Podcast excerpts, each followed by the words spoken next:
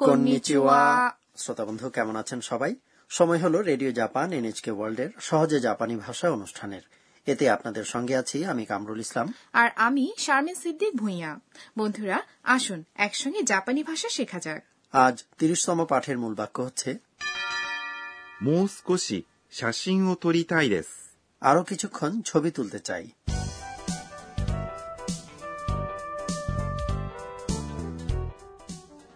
আমাদের এই আসরের প্রধান চরিত্র হচ্ছে থাইল্যান্ড থেকে আসা শিক্ষার্থী আন্না বান্ধবী সাকুরা এবং তার কাজিন কিন্তার সঙ্গে মিলে আন্না ফুজি পর্বত চমৎকার দেখা যায় এমন একটি স্থানে ছবি তুলছে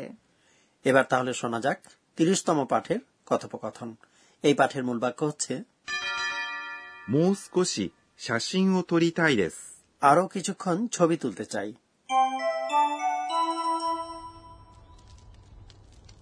あ、雨だ。急いで帰りましょう。ちょっと待ってください。もう少し写真を撮りたいです。雨に濡れたら風邪をひくよ。 এবার এসব কথাবার্তা ব্যাখ্যা করা যাক সাকুরা বলল あ、雨だ。 ওই দেখুন বৃষ্টি নেমেছে あ、 এটি আসলে বিস্ময়বোধক শব্দ আকস্মিক কোনো ঘটনার প্রতিক্রিয়া 雨 অর্থ হল বৃষ্টি だ এটি হল নৈমিত্তিক রূপ এর মার্জিত রূপ です。 এগুলো বাক্যের সমাপ্তি টানার পার্টিকেল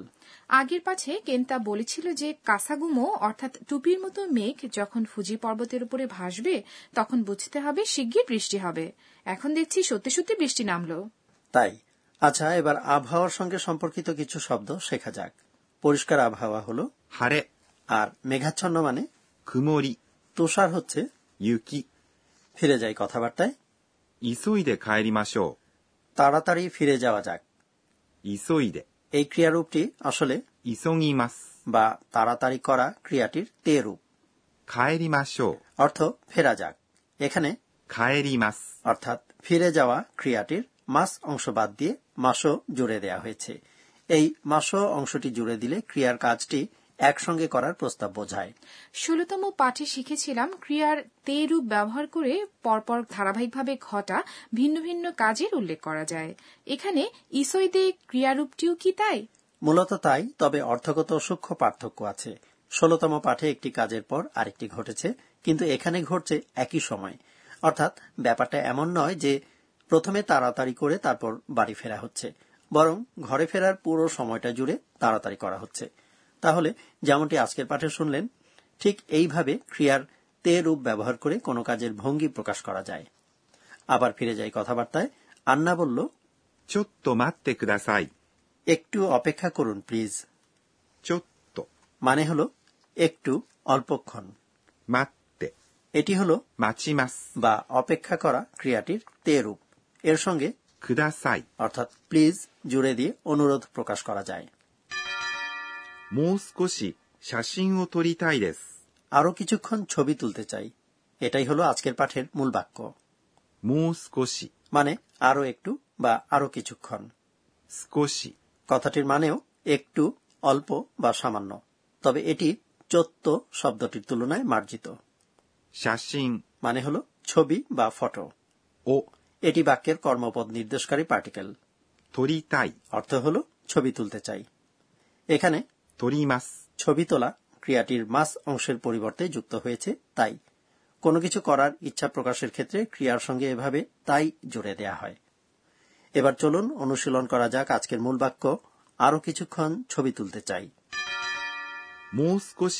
写真を撮りたいです。 আন্না যেতে চাইছে না কেন্তা চিন্তিত হয়ে বলল 雨に濡れたら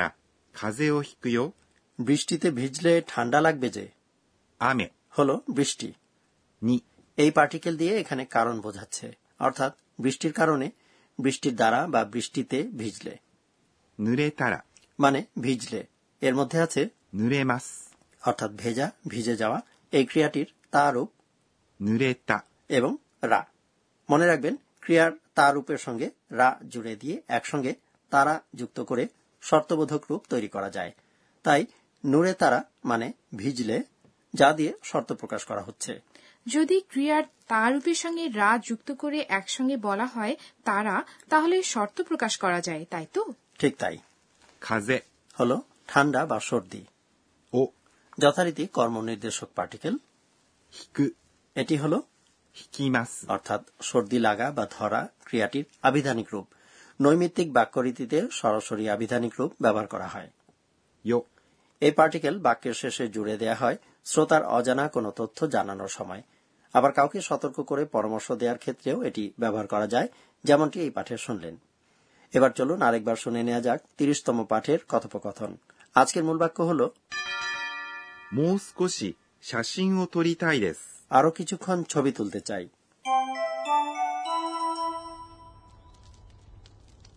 あ、雨だ。急いで帰りましょう。ちょっと待ってください。もう少し写真を撮りたいです。雨に濡れたら風邪をひくよ。 এবারে টিচার আমাদের বুঝিয়ে দিন পর্ব জাপানি ভাষা শেখার এই আসরের তত্ত্বাবধায়ক অধ্যাপক আকানে তকুনাগা আজকের শিক্ষণীয় বিষয়টি নিয়ে আলোচনা করবেন এই পর্বে আজ শিখেছি ক্রিয়ার শর্তবোধক রূপ তারা উনত্রিশতম পাঠেও শর্তবোধক আরেকটি পার্টিকেল তো সম্পর্কে জেনেছিলাম এদের মধ্যে পার্থক্য কি চলুন জেনে নিই টিচারের কাছ থেকে 私が教えましょう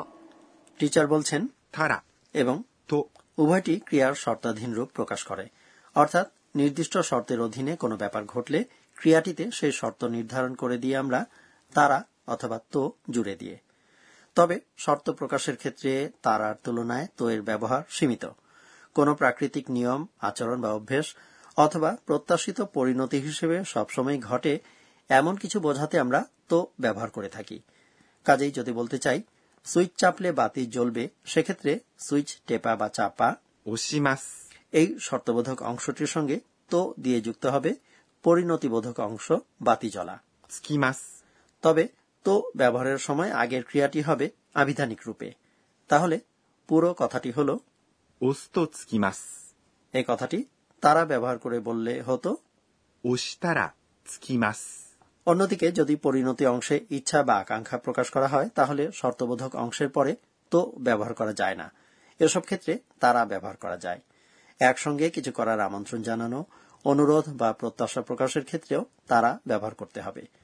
তারা ব্যবহার করে একটি উদাহরণ দেওয়া যাক 雨が降ったら帰りましょ যদি বৃষ্টি পড়ে তাহলে চলুন ফিরে যাই তারা কথাটি তো পার্টিকেলের তুলনায় আরও বিস্তৃত পরিসরে ব্যবহার করা যায় যদি বুঝতে অসুবিধে হয় যে এই দুইয়ের মধ্যে কোনটা ব্যবহার করলে ভালো হবে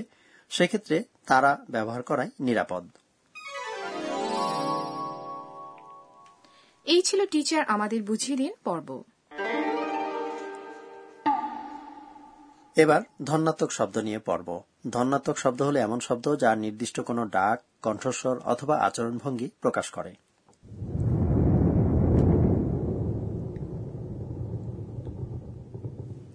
বজ্রপাতের শব্দ তাই না হ্যাঁ জাপানি ভাষায় এই পরিস্থিতি বর্ণনা করতে বলা হয় う。ゴロゴロ、 গোরো গোরো কথাটি বিড়ালের ঘর ঘর শব্দ এবং ভারী কোনো জিনিস গড়িয়ে চলার শব্দ বোঝাতেও ব্যবহার করা যায় এবার বলুন তো কোন ধরনের শব্দ এটি দিয়ে বোঝানো হচ্ছে コロコロ、 ছোট্ট পাখির কিচিরমিচির না কোরো কোরো হল ছোট বা হালকা জিনিস গড়িয়ে চলার শব্দ জাপানি ভাষায় বলা হয়ে থাকে বাদাম বা সুপারি জাতীয় ফল অথবা নুড়ি পাথর কোরো কোরো গড়িয়ে চলে তাহলে আজ শেখা হলো ধন্যাত্মক শব্দ ゴロゴロ、 এবং コロコロ。